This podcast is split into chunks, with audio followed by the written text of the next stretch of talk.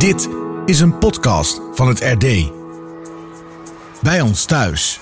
Een wekelijkse podcast over christelijke opvoeding met Evert Barten. De een loopt er al op zijn twaalfde mee rond, de ander moet wachten tot zijn vijftiende. De smartphone heeft al heel wat tongen losgemaakt in christelijke gezinnen. En daarom praat ik in deze derde aflevering van Bij ons thuis met Steven Middelkoop. Hij is een van de oprichters van de Jona Foundation en kent de wereld van de smartphone als zijn broekzak. Enkele maanden geleden werd hij, na lang uitzien, vader van een zoon. Dus ook voor hem komt straks bij Leven en Welzijn de vraag: geven we ons kind zo'n ding? En zo ja, wanneer dan?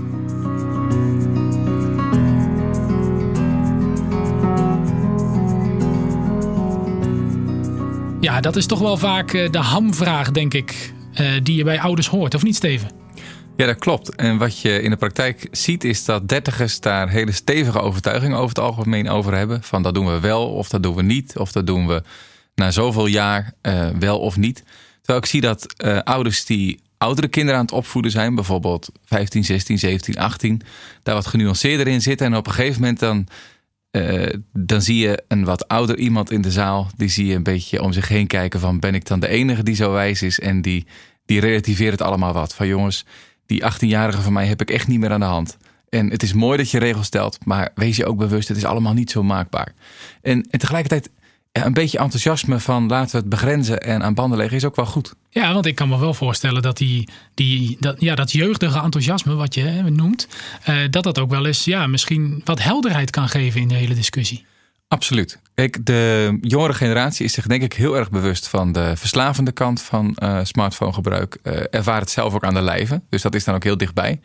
En uh, weet over het algemeen vanuit de ontwikkelingen die rondom zijn, wat de impact kan zijn. Wat je bij de generatie daarboven ziet, is dat het een min of meer overkomen is. En dat ze zich ook nog wel afvragen van ja, hoe gaan we hier nu mee om? En eigenlijk is dat natuurlijk wel een, iets nieuws. We zijn met elkaar aan het opvoeden, we zijn met elkaar grenzen aan het stellen, we zijn met elkaar mogelijkheden aan het verkennen, waarbij niemand zijn opa of oma of zijn vader of moeder op kan bellen en kan vragen hoe deden jullie dat nou? Ja, precies. En dat, ja, dat maakt dat we voor een deel dus door ervaring leren en dus ook elkaar heel hard nodig hebben. Ja. Kijk, in Afrika zeggen ze het kost een heel dorp om een kind op te voeden. Nou ja, dat gaat ook op als het gaat om mediaopvoeding.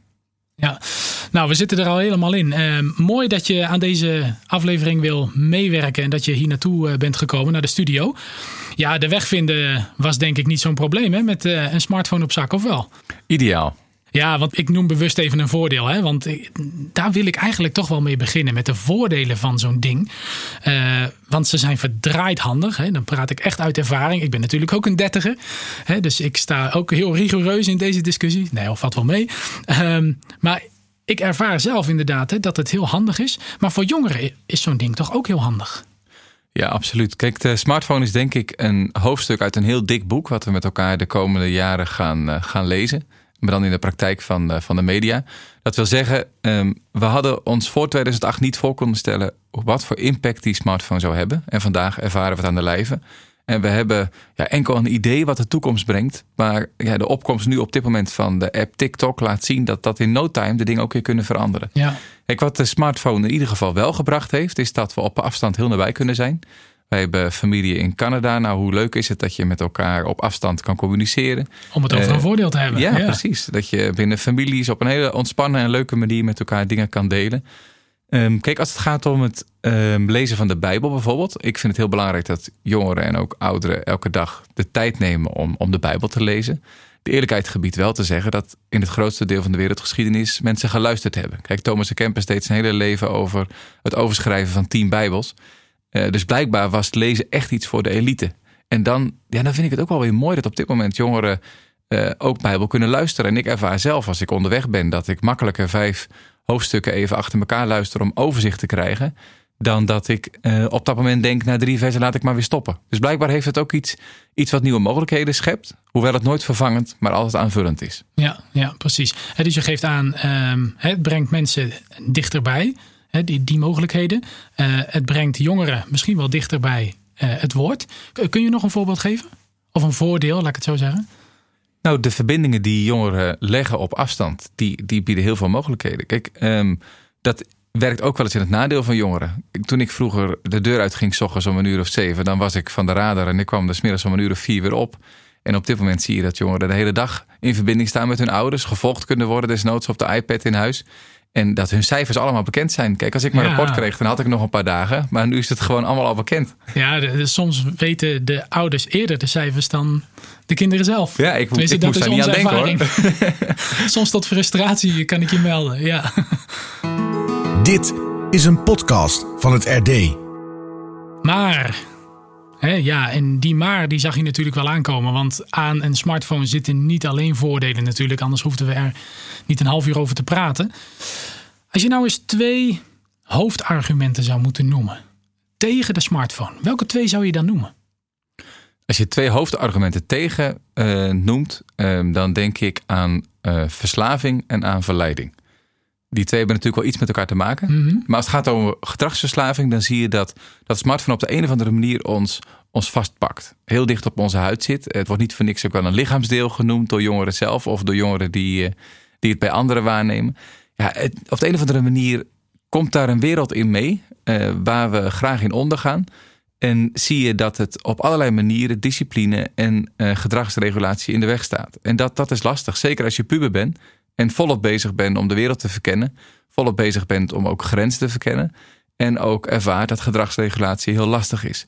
Dus de, de kant van gedragsverslaving, die zie ik bij de smartphone als een, als een probleem. Ehm, ik moet daar zelf ook steeds weer eh, mee eh, het gevecht aangaan van eh, wie is nou eigenlijk de regievoerder? Ben ik dat of is dat mijn, mijn apparatuur om me heen? Ja. En dat maakt dat we op de een of andere manier zullen moeten leren om, om gedrag om te buigen en onszelf aan te moedigen om bepaald gedrag aan te leren. Marlie Huijer, die eh, zich veel bezig heeft gehouden met discipline, die zegt als het gaat om gedragsverslaving, doe, doe twee dingen.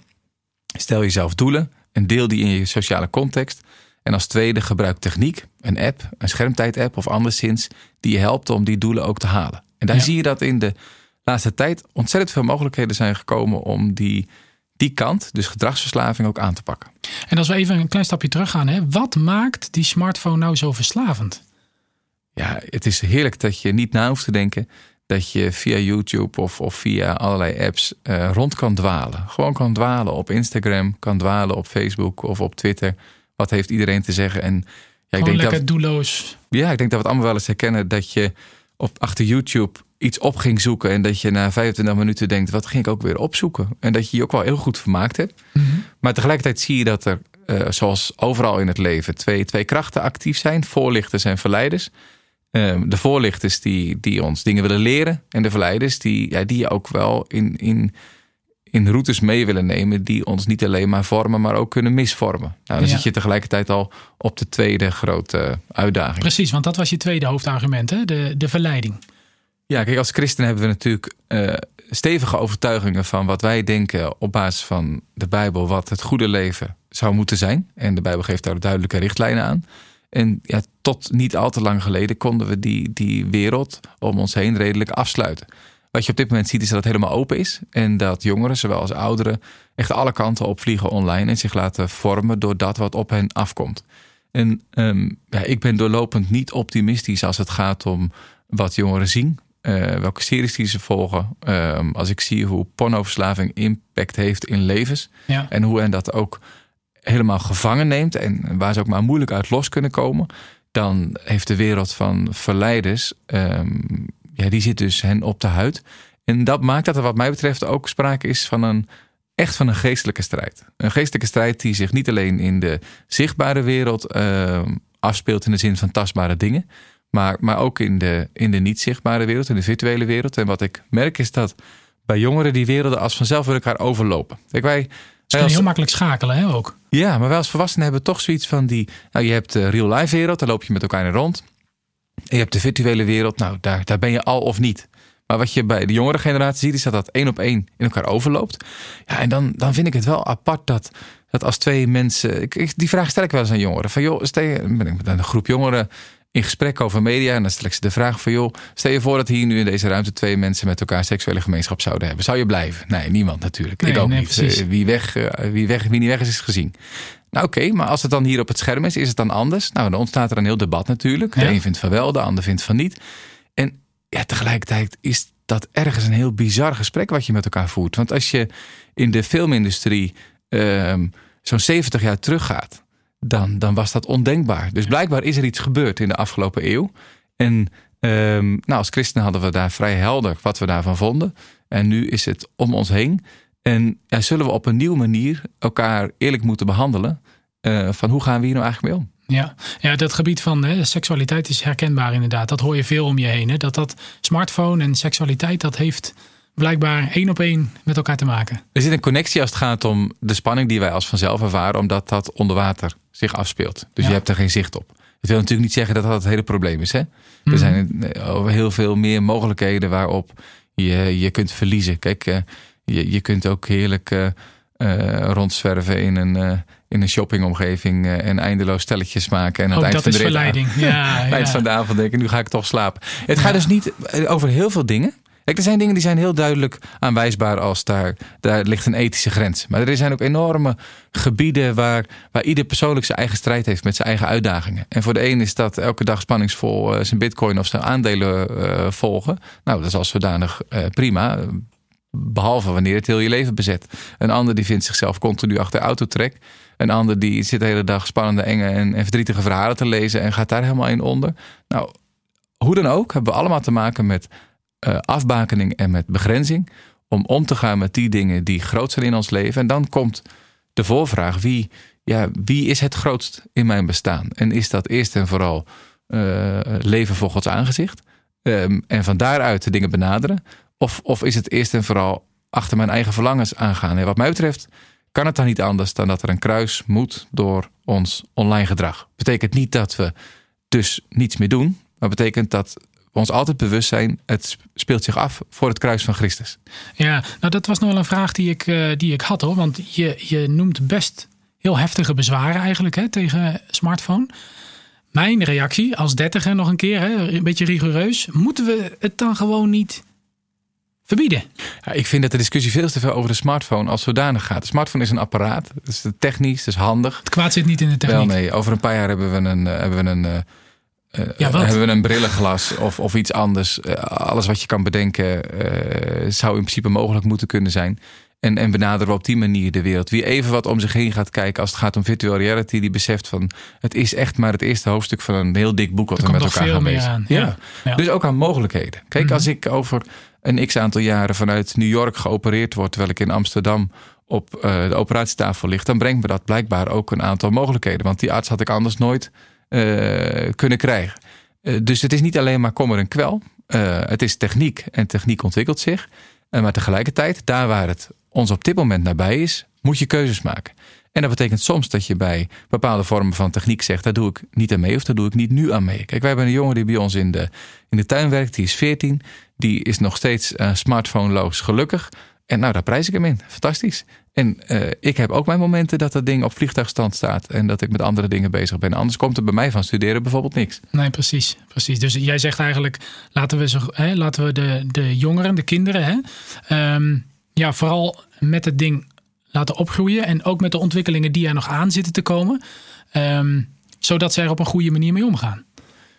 Ja, kijk, de bedrijfsfilosoof van, eh, van Google, die inmiddels uh, voor zichzelf in een stichting bezig is, de Stichting Time wel, wel spent, die, um, die was heel duidelijk als het gaat om, om de manier waarop heel veel techniek is opgebouwd. Dat is gericht op, op het vastpakken van ons gedrag en je langer op een bepaald platform houden. Want hoe langer je op een bepaald platform bent, hoe meer je opbrengt. Kijk, zolang wij ergens online zijn, worden er van ons data geoogst en, en ben je dus van waarde. Dus hoe langer ik op Google ben, of hoe langer ik op Insta ben, of op, op Facebook of op Snap, dat, dat brengt geld op. Even als voorbeeld, de app uh, Snapchat werd um, opgezet.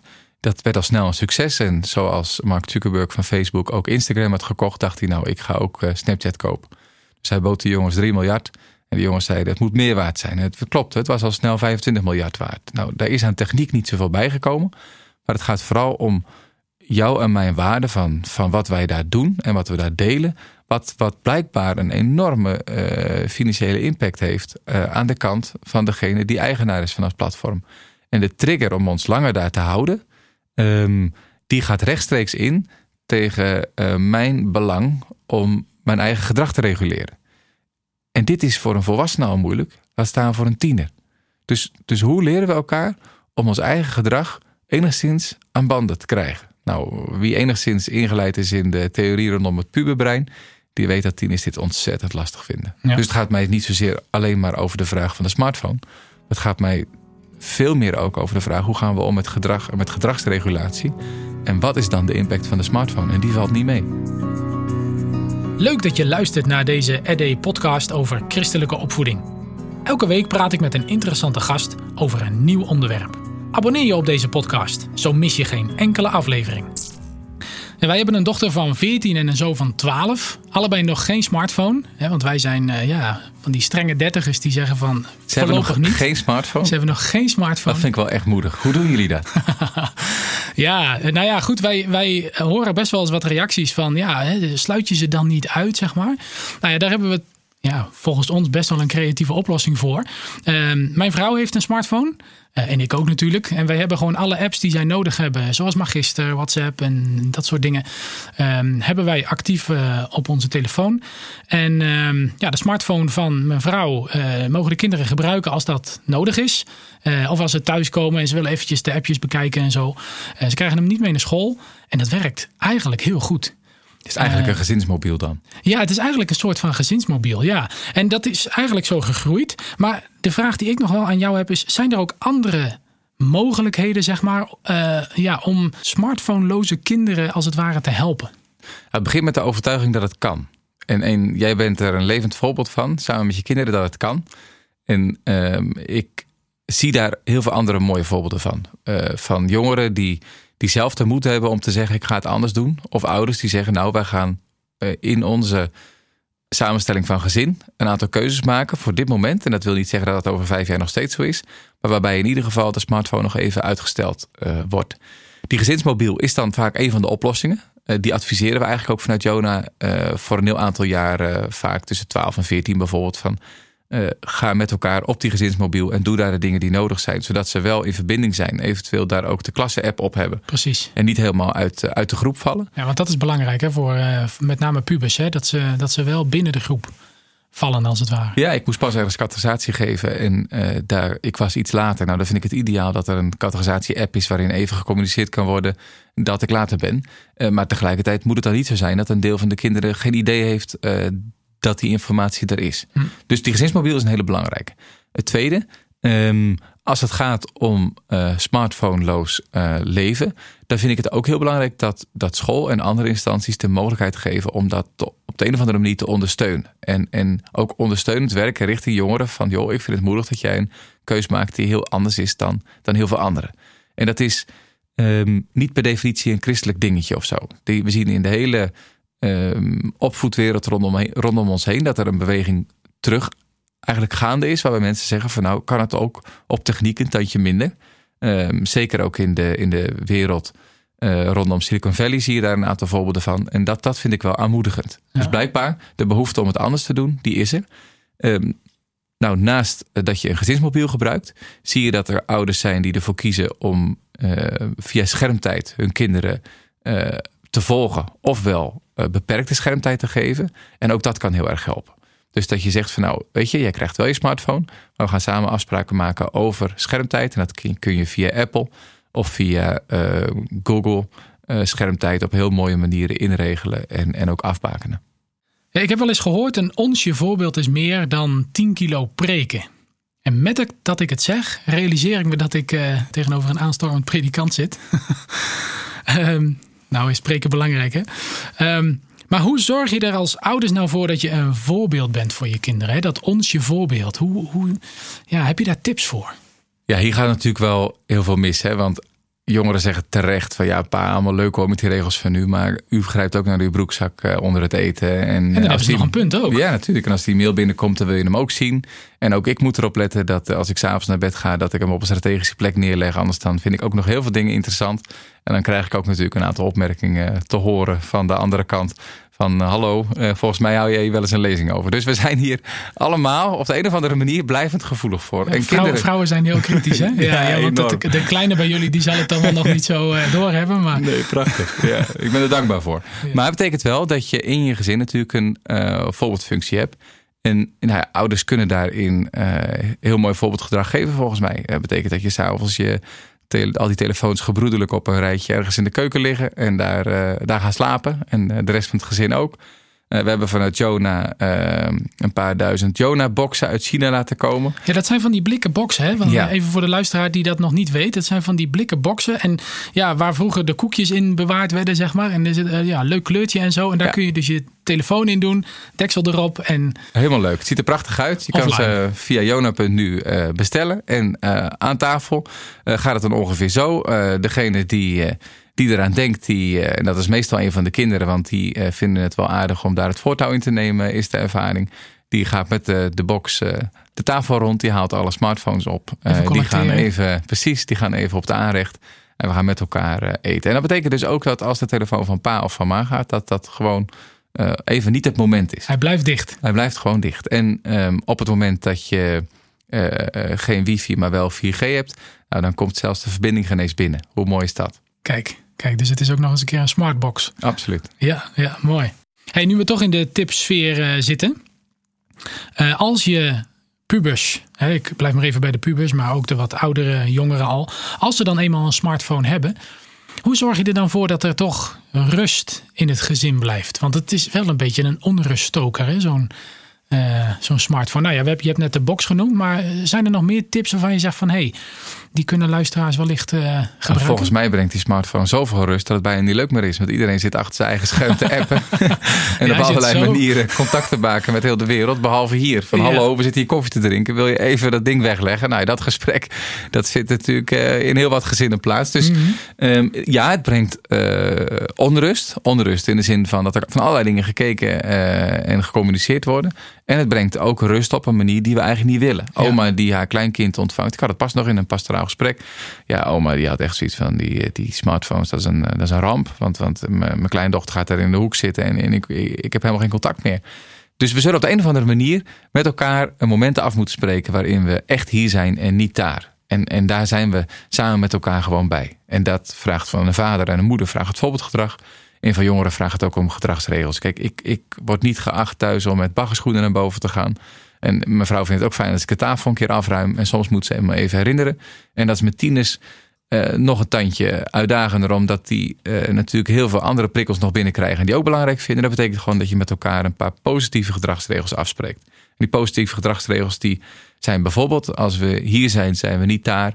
Dus we leggen een aantal dingen even aan de kant. En ja, voor een deel kun je het natuurlijk zelf ook al inrichten op je eigen eh, smartphone. Door gewoon meldingen uit te zetten. Door, door via als je een Insta-app of een Facebook-app of je mail uh, op je telefoon hebt. Dat je gewoon meldingen uitzet. Dat helpt ook al een heleboel. Voor een deel laten we ons ook prikkelen. Kijk, het feit dat Facebook dat, dat meldingje van dat je een berichtje hebt of dat er iets gebeurd heeft, rood heeft gemaakt. Mm. Dat is een van die, van die psychologische dingetjes waardoor ik denk dat er iets ernstigs is. Uh, dat laat zien dat we op ons gedrag continu geprikkeld worden om dat ding te pakken. Nou, dan moeten we dus zelf tegengaan. Dus, dus zet je instellingen zo, niet alleen bij jezelf, maar ook samen met je kinderen, waarbij je helpt om het gedrag uh, te reguleren. Niet vanuit goed en fout, want dat is niet het eerste vraagstuk wat zich opdoet, maar gewoon van hoe houden we het hier gezellig. Ja, vanuit de positieve kant. Ja. ja. Uh, ja jij bent de laatste jaren met Jona soms dagelijks uh, bezig geweest in de wereld van de smartphone. Ja, zorgen zijn er genoeg. Hè. Er zijn er al wel wat uh, over tafel gegaan. Um, maar welke dingen geven jou hoop? Als ik zie hoe sommige jongeren online uh, laten merken dat ze christen zijn, daar word ik wel stil van. Ja, ik herinner me dat ik een cursus had en nou, al snel was duidelijk dat, uh, dat ik christen was en uh, de rest niet. En vervolgens gingen die mensen online op allerlei manieren contact maken dacht ik, hé, hey, nu, nu, nu wordt dus de vraag uh, belangrijk uh, of ik daar ook christen ben. Of dat ik het alleen in mijn eigen bubbel ben. Mm -hmm. En toen realiseerde ik me, wacht even, jongeren hebben deze uitdaging continu. Die staan op zaterdag vakken te vullen. Die zijn uh, op allerlei manieren met jongeren op de camping en in de straat actief.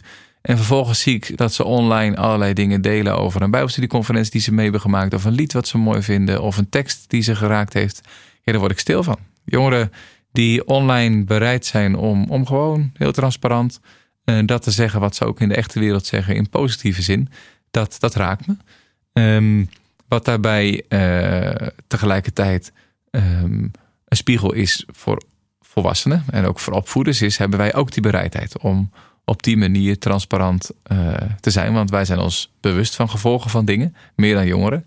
Dus nou, misschien houden ze ons op dit moment en op dat punt wel een spiegel voor. Ja, nou, verrassend uh, einde wat mij betreft, of bijna einde van deze podcast. Om hè, dat inderdaad wij als volwassenen kunnen leren van de jongeren als het om de smartphone gaat en om online gedrag.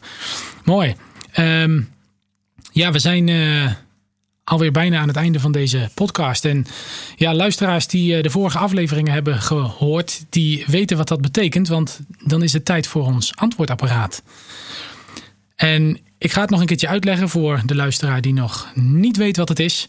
Heb je nu een vraag over een bepaald onderwerp in de opvoeding en wil je die besproken hebben in deze podcast? Dat kan. Ga naar rd.nl/slash podcast en daar vind je een link naar ons antwoordapparaat en de onderwerpen die de komende weken langskomen.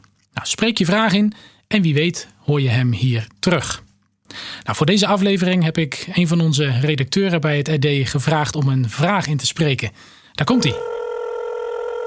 Goeiedag. Als moeder van drie zoons, van wie er twee op de middelbare school zitten, heb ik wel een vraag die aansluit bij deze podcast. Hoe stel je grenzen?